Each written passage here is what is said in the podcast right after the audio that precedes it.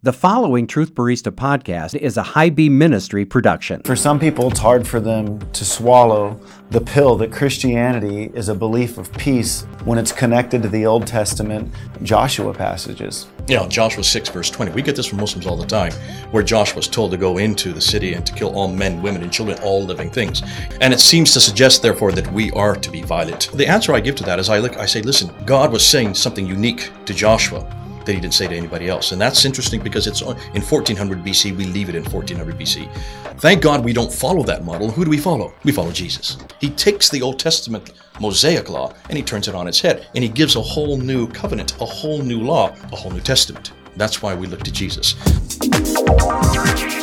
Welcome to the Ersatz Coffee Shop. This is Jay, your truth barista, and I'm serving up a steamy cup of God's truth for the average Joe.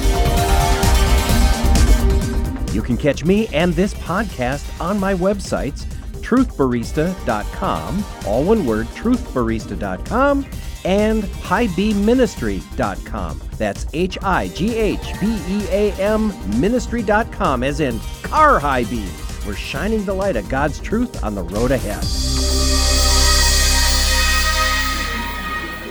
Well, Truth Barista, we're back in the booth again. And you know, I got a great question and kind of ties in with what we're reading and seeing in the news because there's no peace anywhere anymore in any city in America. Yeah, I know. You just look at the news and it is incredible. All the turmoil out there and just the lack of peace. And you see it online too. And people are flaking out all over the place. 23 states have already called up the National Guard, and more than 40 cities, including New York, Washington, and Los Angeles, are now under curfews. Oh, it's crazy. But you know, I read in the scriptures a troubling verse. Okay. Well, because I think that most of the churches, most ministries have this idea that, that Jesus was all about peace. And yet, in Matthew, it talks about that he did not come to bring peace, but a sword. And this is what it Ah, says. yeah. Don't assume that I come to bring peace on earth. I did not. And I and I had underlined that in my Bible. I did not come to bring peace, but a sword. Now that is a different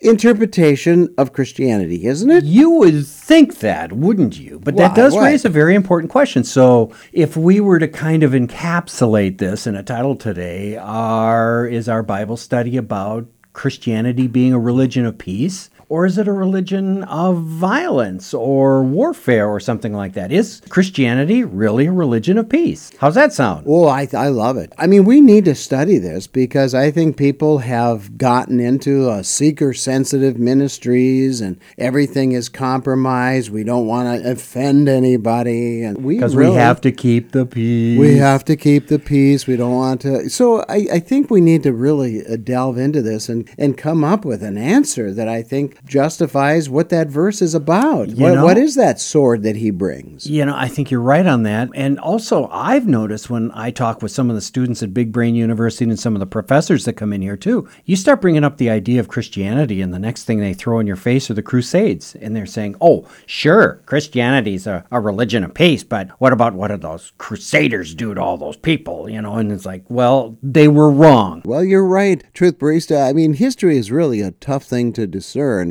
especially when we move so far away from the original event. Crusades were wrong in so many ways, but they were motivated to do what was right initially. Here, I Googled it. It's on my phone. Listen to this. You're in a conversation and someone says, The Crusades prove that Christianity is actually a violent religion. What would you say? Even though the Crusades happened over 800 years ago, they're often used as an objection to Christianity. However, the people who use the Crusades as an argument against Christianity often don't know what actually happened, and therefore they don't know how to think about them. When a warring group of people from Central Asia called the Seljuk Turks converted to Islam, the Seljuk Turks, as new converts to any religion tend to be, were fanatical. Things got nasty. The Seljuk Turks abused and persecuted the Christian populations in the Middle East. They shut down pilgrimages to Jerusalem and desecrated Christian holy sites. The Crusaders were motivated by a conviction that the holiest city in Christianity should be in Christian hands and should be a place where Christians are safe. Well, it just seems that the Crusaders were trying to protect their own kind, in other words, their religion. you know, that's basically the only thing you can say because it's like compare their actions with what the Bible says, which is what we're going to get into. I Absolutely. Think. What does the Bible say about this? And that's where the truth barista really has to go is what does the Bible say about the function and the purpose of Jesus and his way of the kingdom? Is it peaceful? Does it bring peace? All that kind of stuff. Well, and what I love about you, Truth Barista, is you always bring us back to some foreign language like Greek or Hebrew to come up with the definitions to what we're talking about. Aha! So we're You're learning. So we're going to start with something that I think is Greek to me. Well, it's not going to be the language of Greek and Hebrew, it's going to be the mindset or the worldview of Greek versus a Hebrew mindset. Are you ready? Ah, I'm ready. Okay, the Greek way of thinking, we've talked about this before. The Greek way of thinking describes what a thing is, whereas the Hebrew way of thinking describes what a thing does. It's what it is versus how something functions. So, from a Greek way of thinking, we can ask the question Is Christianity peaceful? Well, yes, it is, but not always. Isn't that frustrating? Oh, yeah. I It is it. because sometimes our faith demands very unpeaceful actions to defend what God has given us. Things like life, things like liberty, or even our total dedication to Him. I mean, there is the concept of a righteous war out there. You look at what Nazi Germany was inflicting upon the war. This was more than just a geopolitical battle, this was a spiritual battle. And many people jumped into the battle because they saw it as a spiritual battle, and Christianity as a force for good was, so to speak, unleashed through the various soldiers in order to combat the darkness, the spiritual evil that was being inflicted on the world. So, is Christianity always peaceful? Not in that sense, although generally it is. But here's what's more important Does Christianity function as an agent or a vehicle to bring peace or to impart peace? Does that make sense? Well, it does, but there's two parts of peace one with God and one with people, right? Exactly. And so I think there's definition that has to be defined in those two elements. Right. So you've got Christianity is peaceful most of the time. Hebraically, it does function to bring peace. It functions to bring, first of all, peace between you and God. But it also, as you go through the Bible, teaches us how to be at peace with other people, even people that we don't agree with and how to be at peace as far as possible with the world around us. But you know something? The world is going to push back. And that's something I'll get to in a little bit here. But here's the idea of peace. And here's now the language part. Greek, the word for peace in Greek is actually where we get the name Irene from. Irene, like Irene, like woman Irene? Exactly. It's Wow. irene, which means to, it's a state, not an attitude or relationship. It's the opposite of war. It's the absence of hostile feelings. So when we have peace with God, the hostile feelings he has toward us and we have toward him because of our sin is erased. And now there's peace between us. That's the Greek side. Now, when you're talking about the Hebrew side, we're talking shalom. That's more concrete. That is a sense of wholeness and completeness and well being. Well, when we have peace with God, there's a completeness and a wholeness and a well being that comes between us. So we have a negative and positive side to peace. There's the absence of conflict, which addresses the negative, but we also have the presence of wholeness and well being. That's the positive side. So, does following Jesus remove a state of hostility and bring completeness and wholeness to us? Well, yes, he Yes. does. Mm-hmm. Right. Absolutely. And why does he do this? Well, it's in his nature and his mission to do it. He is called in Isaiah 9 the Prince of Peace. I love this verse. We hear it at Christmas time all the time. For a child will be born for us. This is Isaiah 9 6. A son will be given to us, and the government will be on his shoulders. He will be named Wonderful Counselor, Mighty God, Eternal Father, Prince of Peace. Now, don't just think description, now think function.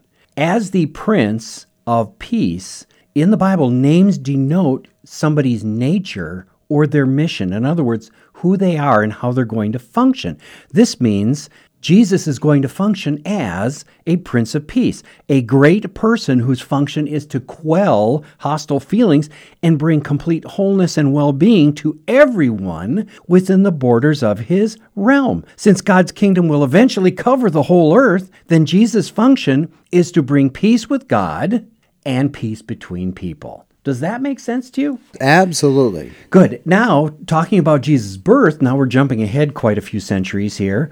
It was prophesied in Luke 1 that Jesus was going to be this one who would bring peace. It says, Because of our God's merciful compassion, the dawn from on high, he's referring to Jesus, will visit us to shine on those who live in darkness and the shadow of death, to guide our feet into a way of peace. That's Luke 1 78 79. The dawn from on high that will visit us is Jesus. The way of peace means creating harmony with God between us. Jesus' function is to steer us into harmony with our Heavenly Father, and those who follow Jesus are expected to do the same. Because he teaches his disciples in Mark 9:50, "Be at peace with one another." And in Matthew 5 he says, "Blessed are the peacemakers, for they will be called sons of God. Okay, I have a problem. Okay. Well, because Jesus said that we would be persecuted as he was persecuted, because our message is contrary to what all the rest of the world is thinking and doing. So, if we're bringing peace and going to be peacemakers, and we're going to stick to the script of the message of the gospel, how is that possible? You know, that brings up your sword question,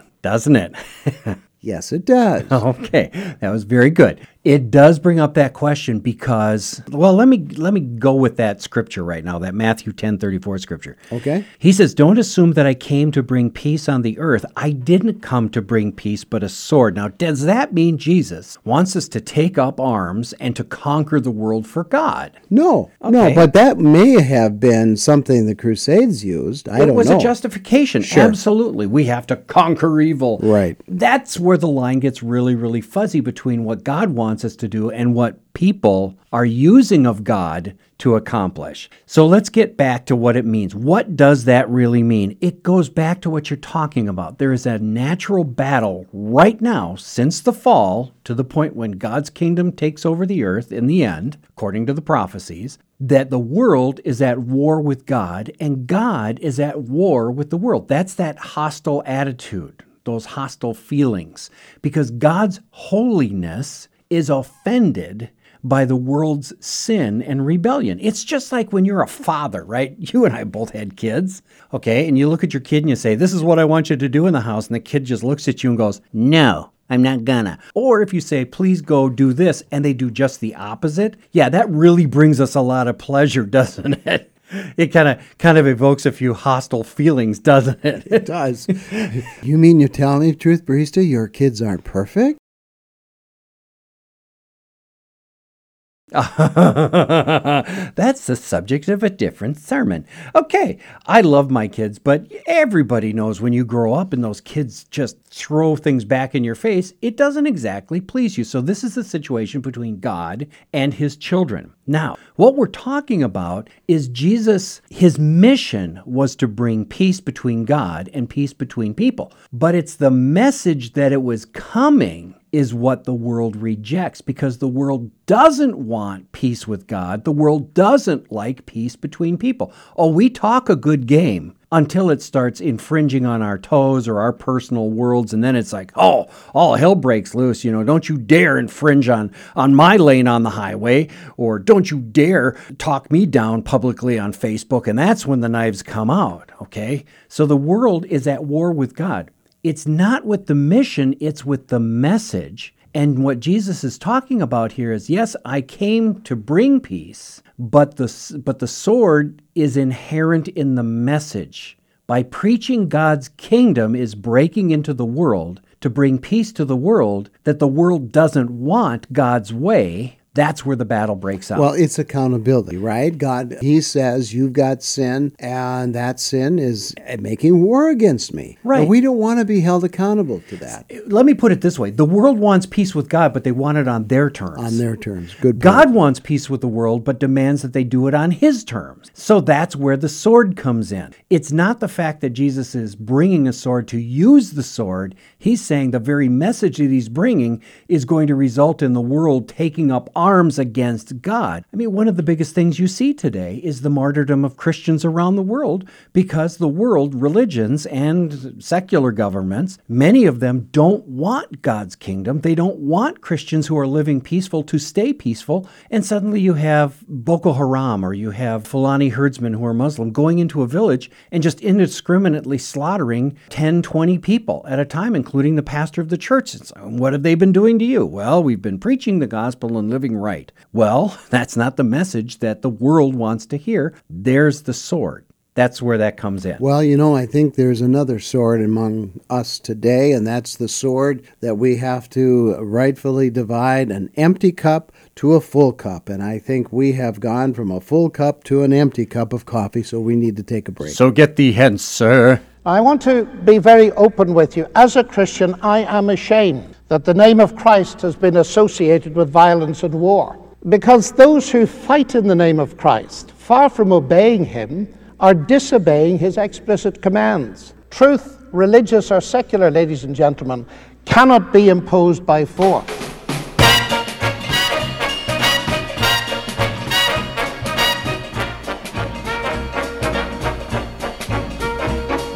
Way down among Brazilians, coffee beans grow by the billions, so they've got to find those extra cups to fill. They've got an awful lot of coffee in Brazil.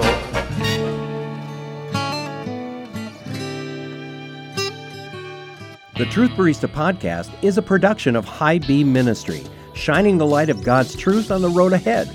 To get more Truth Barista podcasts, go to truthbarista.com.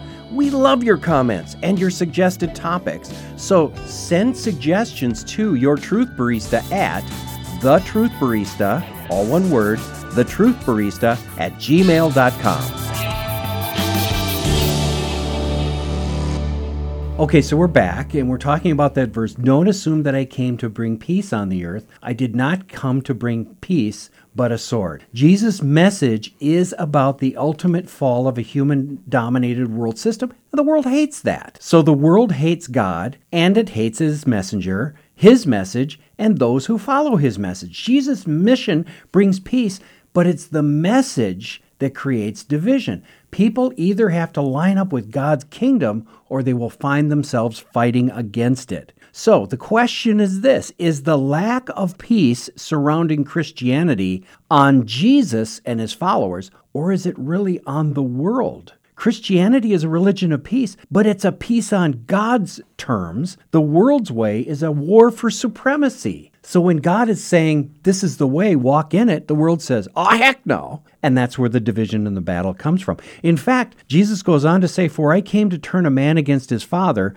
a daughter against her mother, and a daughter in law against her mother in law, and a man's enemies are, will be members of his own household. Does that mean Jesus wants to bust up the family? No. What he is saying is, My message will bring so much division that even the tightest most intimate, most warm relationships are going to struggle. And for many of us who have family members who accept Jesus and family members that don't, there's a tension there oftentimes. Absolutely, absolutely. Especially with the dinner table and the time. Do not talk religion. That's what you hear. Don't talk religion. And religion oftentimes today is tied in with politics. Right. The both are one and the same almost today, right? Exactly. Now, you emailed me a question about that seeker sensitive church thing. Um, give that to me again. Well, I think that the seeker sensitive church was, uh, in some ways, a compromise. It was saying, well, we have to get the world saved, we have to get our message out there. So we're not going to put our dictates out there. We're not going to make the message of Jesus at all harsh or demanding. We're going to just soften it so much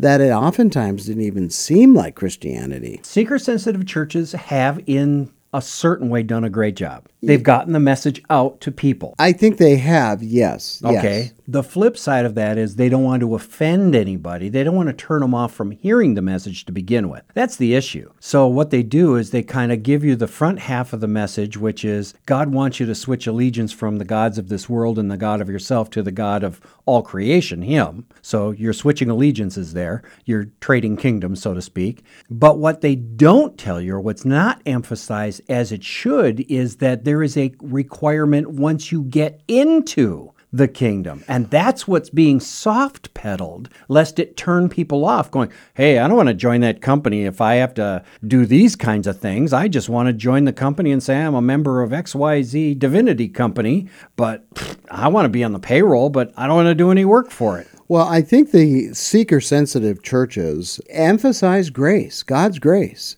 Right. But sometimes I think what you're saying is that grace can make us lazy. We've got grace, God does it all for us. There's nothing more I need to do. As to salvation, God does it for us. As for godly living, God's grace helps us do it. There's a point of salvation where the Holy Spirit does the work. After salvation, the Holy Spirit helps us do the work. So we actually are actively participating in his kingdom with his help after we actually enter through the threshold of salvation. Is that what you're saying? That's right. Okay, so getting back to this thing, in a sense, the Greek way of thinking is to eliminate the hostile feeling. That's the seeker sensitive message. You can have peace with God.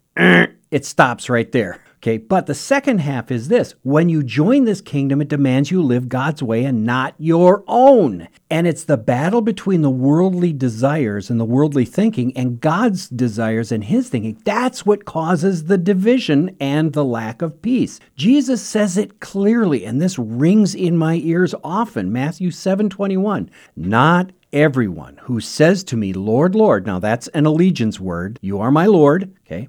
And it has demands attached to it, right? If I'm your Lord, I have the right to tell you what to do. So, not everyone who says to me, Lord, Lord, will enter the kingdom of heaven, but only the one who does the will of my Father. It's not what you are after salvation necessarily, it's also what you do. We have to think about that. So, in other words, you don't have to do something to get into heaven other than switch your allegiance. It's after you get into the kingdom you start doing to prove your allegiance. So that's where the 30 60, the parable Jesus said, some will be 30% or some will be 60%. And somebody will produce a hundredfold. Yes. So, in other words, that they are producing something after they're in the kingdom. What I love about that is does the king is happy with whatever you produce. Right. It's right. the one who did absolutely nothing. He says, "Get the heck out of here."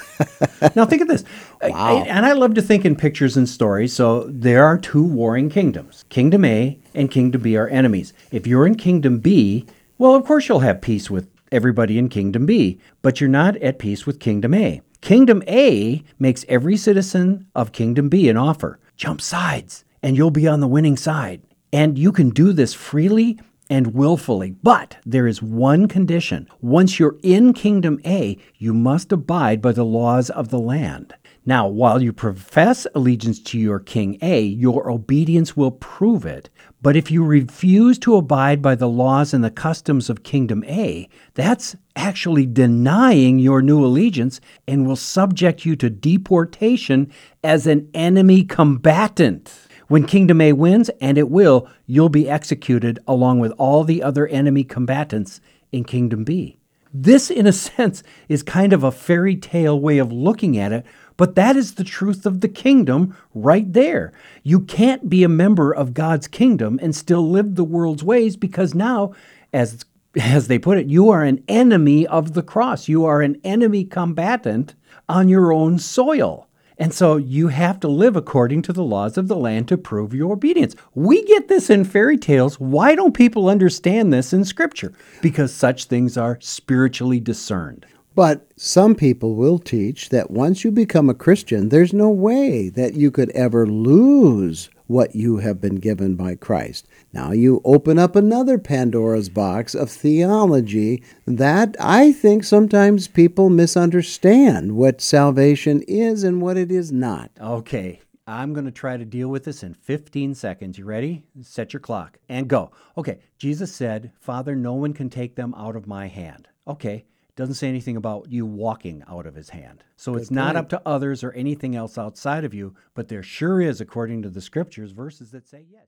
And walk out of kingdom A and deny everything and be lost. Wow. Okay, so and that's not a very popular word to hear in churches today either. No, it's not Because, now we- everybody starts looking at themselves going, How am I doing? You know? well, they want should. safety and security, and that's uh, something we're losing in the world itself. But they don't want to hear it in the church. Exactly. The idea of God's judgment is not popular in the church, but it is coming. It is a crucial part of the scriptures. This is why Jesus came, was to keep us out of God's judgment. Kingdom A is going to win, and you have a free choice and a free passport into Kingdom A. But to stay there, you need to abide by the laws of the land. It's this message that God's kingdom is coming that makes Christianity, it's kind of like projection. The world then becomes an enemy to God's kingdom, but then tells God's kingdom is actually the enemy to them, so it's not a religion of peace, but it's actually the world that's at war with God. If that makes sense, it just seems really odd.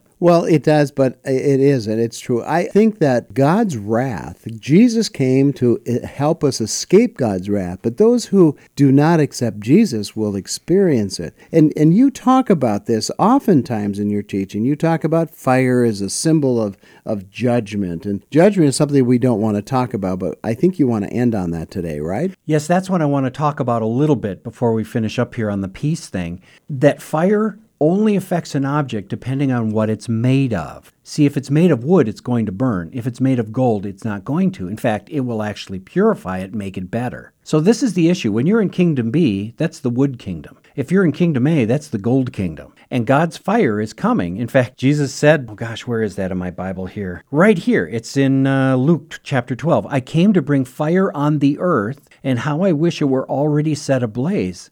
What is he saying is, yeah, as the agent of God's wrath, as the Son of Man when he returns, part of his job is going to be to get rid of all evil on earth. And that includes people who are fighting against God's kingdom. But there's there's only one problem here. The world is under God's judgment. God has no peace with this rebellious world filled with rebellious people. Jesus is saying he wants sin to be judged so the world will be restored to peace with God. But there's only one problem the people are getting in the way, right? They're his children. He doesn't want to destroy his children. So in the next verse, Jesus says, But, but, but, I have an immersion, a baptism, a submersion to go through. What is this? He's going to be submerged in death, in judgment, so that the people will be released and can come back to God and avoid that fire that's coming. Then, when the fire comes, it's not a fire of judgment, it's a fire of purifying. Isn't that great? What a great picture. Wow. Now, if you don't understand the Hebrew idioms or the ideas behind it, you kind of get lost and it sounds terrible. But what Jesus is basically saying is verse 49, there's judgment coming. Verse 50, but I'm the agent that will prevent it from happening.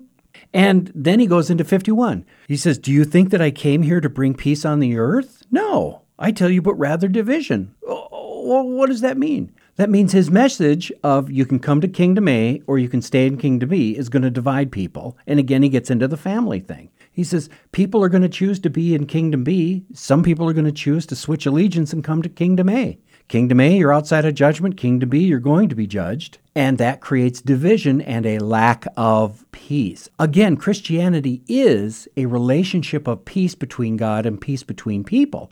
But the message, that's what brings division, is perceived as not being peaceful because you're not letting people alone in their sin. Please leave me alone so I can go under God's judgment. That's kind of ridiculous, isn't it? So, was the Christian community a peaceful community? Well, you look at the book of Acts. It says, So the church, this is Acts chapter 9, so the church throughout all Judea, Galilee, and Samaria had peace and was strengthened. Paul taught about peace in all of his congregations, in the Roman congregation. He says, If possible, as far as it depends on you, live at peace with everyone. And he's not just talking other Christians, he's talking everyone, okay? Whether you agree with their politics or not. So here he is, Romans 14. So then, let us pursue what promotes peace and what builds up one another. This was an in house question. People were fighting over kosher foods and they were fighting over spiritual gifts. And Paul's going, hey, even in the household of God, what's most important is peace. Talk about it, discuss it, great, but be at peace. In 1 Corinthians, the subject of divorce came up. What if an unbeliever wanted to leave a believing spouse? Paul says, you know something, in that case, let that unbeliever go to keep the peace. He says in 1 Corinthians 14, God is not a God of disorder, but peace. In 2 Corinthians, his other letter to them, actually, they think it's a third letter, he says, Finally, brothers and sisters, rejoice. Become mature.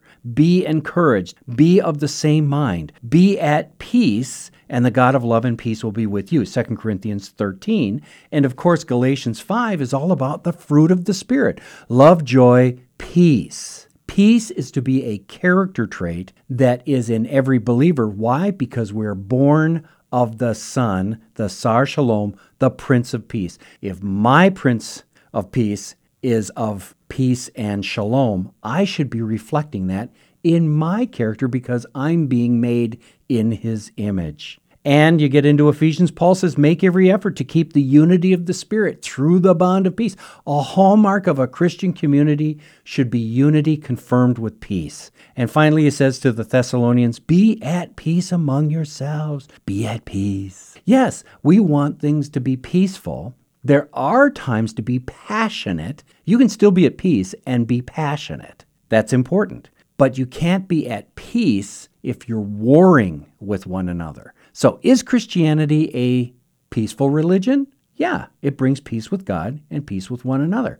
Is Christianity the source of peace and the vehicle for peace? Yes. And that's what we need to be praying for today. We need to be agents of peace, no matter how the world wars against us. You like the Truth Barista podcast? Well, do something about it. Go to Apple iTunes and their podcast page. They will notify you when new ones drop. Or you can go to our Facebook page of The Truth Barista and you can like us there. Or even better yet, go to the website, push the RSS feed button, and you'll be notified via email when new episodes drop. Now do it.